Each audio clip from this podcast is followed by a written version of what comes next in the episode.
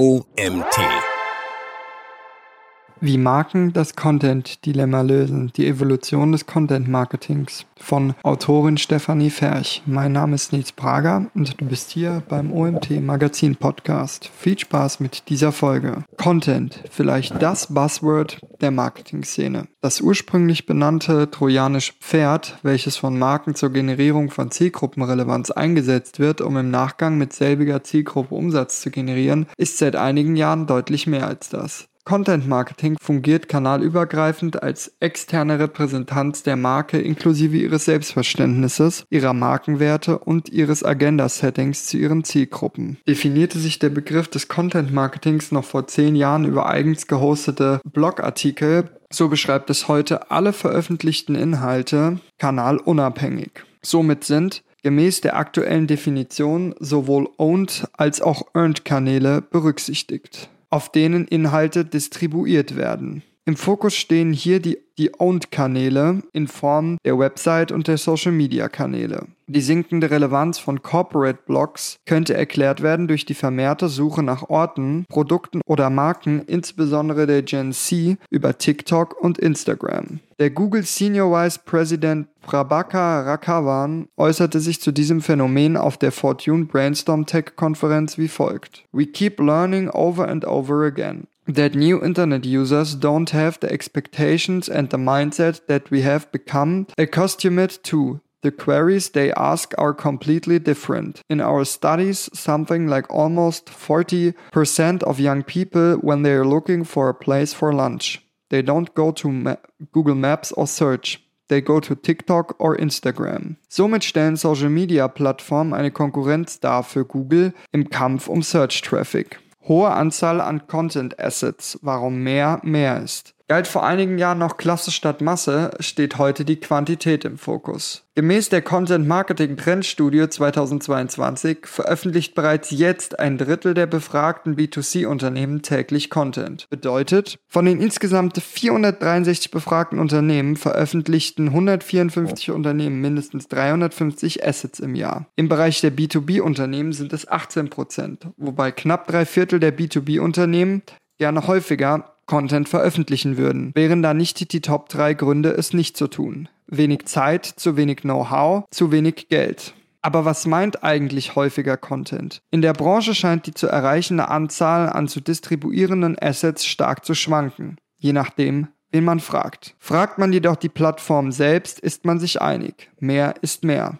Instagram. So empfiehlt zum Beispiel Instagram eine Frequenz von drei Feed-Posts, acht bis zehn Stories und vier bis sieben Reels pro Woche. Hält sich der Nutzer oder die Marke nicht an die empfohlene Anzahl an Inhalten, scheint es nahezu unmöglich, eine organische Relevanz aufzubauen bzw. ein nachhaltiges Wachstum zu erreichen. TikTok. In einer Analyse des SaaS-Unternehmens Quintly wird deutlich, dass die Top 50 Unternehmensaccounts bei TikTok ein Video pro Tag posten.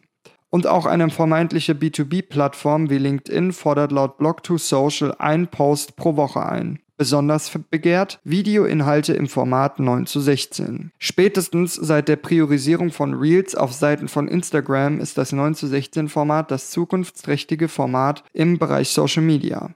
Die Herausforderung, eine maximal große Hemmung im Storytelling und ein vermeintlich noch größerer Kostenapparat. Hohe interne und externe Kosten minimieren den Content ROI. Die andere Seite der Medaille, um die hohe Anzahl an Inhalten möglich machen zu können, bedarf es häufig steigender Budgets die im Rahmen der Contentproduktion in Form von externen Kosten oder einer hohen Anzahl an internen Ressourcen, die immer begehrter und daher immer schwieriger zu finden sind, anfallen. Vom Social Media Manager zum Content Creator. lag noch vor wenigen Jahren der Fokus auf dem Managen, analytisch und strategisch denkenden Social Media Manager, werden heute Content Creator verzweifelt gesucht. Aber wie kommt es zur steigenden Relevanz des Content Creators? Hier dürfte der rasante Aufstieg und der im Anschluss stattfindende Fokus auf Reels seitens Instagram nicht unschuldig sein. Bestand vor dem Durchbruch TikToks die größte Herausforderung darin, täglich ästhetische Feed-Posts und Behind-the-Scenes-Stories zu kreieren, stehen Marken heute vor der Herausforderung, snackable Video-Content im Hochformat produzieren zu müssen, um relevant für die Zielgruppen bzw. die Konsumenten zu sein. Für viele gleicht die Herausforderung vor diesem Hintergrund erfolgreich Social Media Marketing machen zu können, der Besteigung des Mount Everest. Auf dem Weg, diese Herausforderung zu bewältigen, befinden sich dringend benötigte, aber nur schwer zu verargumentierende Ressourcen,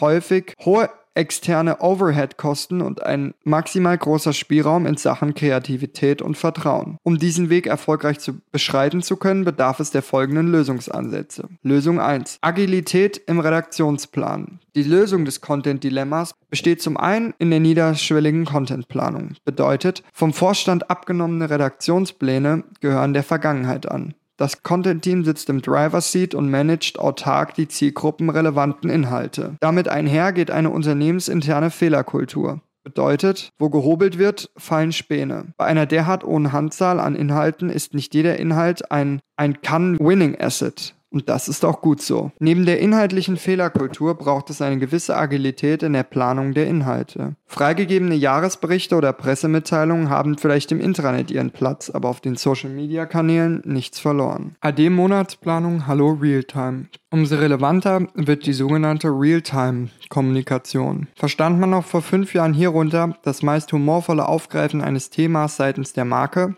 versteht man nun das Nutzen von tagesaktuellen Trends. Hierbei geht es nicht um das Was, sondern um das Wie. Ob über aktuelle Soundfights, angesagte Challenges oder das Stitchen eines ursprünglichen Inhalts. Das Format erhält organische Relevanz, das Thema ordnet sich unter. Dies stellt für Marken, die dazu neigen, ihr Agenda-Setting zu kommunizieren, in vielerlei Hinsicht eine große Herausforderung dar. Neben dem benötigten Vertrauen auf Seiten der Vorgesetzten braucht es Mitarbeiter, die TikTok als ihre Homebase bezeichnen und jeden Trend aufsaugen, um ihn im nächsten Schritt auf die jeweilige Marke adaptieren zu können. Verlust von Branding? Jein. Viele Marken sorgen sich angesichts der schwindenden Relevanz ihrer Agenda und der vorherrschenden Relevanz im Format um ihr Branding. Warum? Stark gebrandete Inhalte haben bereits seit Jahren ausgedient, da auch die letzten verstanden haben, dass das Aufzeigen des Logos auf jedem Asset mehr Hindernis als Erfolgsgarant ist. Und jetzt interessiert nicht mal mehr der bunte Blumenstrauß an Themen, für die das Unternehmen doch unbedingt stehen möchte. Und was soll man sagen? Marken werden insbesondere durch den Content Graph Algorithmus von TikTok gezwungen in den Hintergrund zu treten. Creator als Gesichter der Marke stehen im Vordergrund. Themen werden sehr selektiv und eher indirekt vermittelt. Auch das Produkt spielt keine Rolle mehr. Die Folge sinkende Umsätze über Social Media und damit schwindende Argumente zur Aufstockung der internen Ressourcen bzw. des Budgets. Lösung Teil 2. Aufbau von flexiblem Creator Setup. Wir haben gelernt, Creator sind die Repräsentanten von heute. Diese können im Falle von Employer Branding besetzt werden. In den meisten Fällen handelt es sich in der Außendarstellung von B2C-Marken um externe Creator. Ein Must-Have zur Generierung von Relevanz bei maximaler Effizienz ist der Aufbau eines flexiblen Creator-Stamms. Hierbei geht es um einen Pool an Creatoren, der im besten Fall mehr durch Kreativität als durch eine hohe Reichweite besticht. Die Evolution der Content-Kreation. Die Flexibilisierung des Creator-Stammes ist in der Form neu. Noch vor fünf Jahren war es, waren es die Kreativteams in Agenturen, die sich für die Produktion von Social Media Assets verantwortlich zeichneten. Das Problem hier, nicht vorhandener Deckungsbeitrag aufgrund der hohen Aufwände auf Agenturseite und der geringen Zahlungsbereitschaft auf Seiten der Unternehmen. Die Konsequenz, es musste günstiger werden und nahbarer. So war für viele die Folge glasklar. Es braucht externe, kreative Creator, die bereit sind, für verhältnismäßig wenig Geld Content am Fließband zu produzieren. Das funktionierte, allerdings nur so lange, bis sich die kreativen Köpfe eine eigene Reichweite erarbeitet hatten und der Fokus ab diesem Zeitpunkt auf dem eigenen Content lag, beziehungsweise die Preise für die Content-Erstellung zu hoch wurden. Benötigt die Marke Repräsentanten für ihre Agenda-Setting-Themen, sind die sogenannten Mikro-Influencer nach wie vor ein empfehlenswertes Vehikel, um von der bereits erarbeiteten Kredibilität und deren Zielgruppen zu profitieren. Zur Veröffentlichung einer hohen Anzahl an Inhalten bedarf es wiederum kreativer Personen, deren Passion die reine Content-Erstellung ist. Hier gilt es zu beachten, dass eine gewisse Anzahl an Creatoren vonnöten ist, um fortlaufend die in der Strategie manifestierte Anzahl an Assets zusichern zu können. Hinzu kommt eine gewisse Varianz in der Formatvorliebe. Aufgrund der Diversität in den vorherrschenden Formaten gilt es, in den Skillsets der, Crea der Creators auf eine Abdeckung diverser Formate zu achten.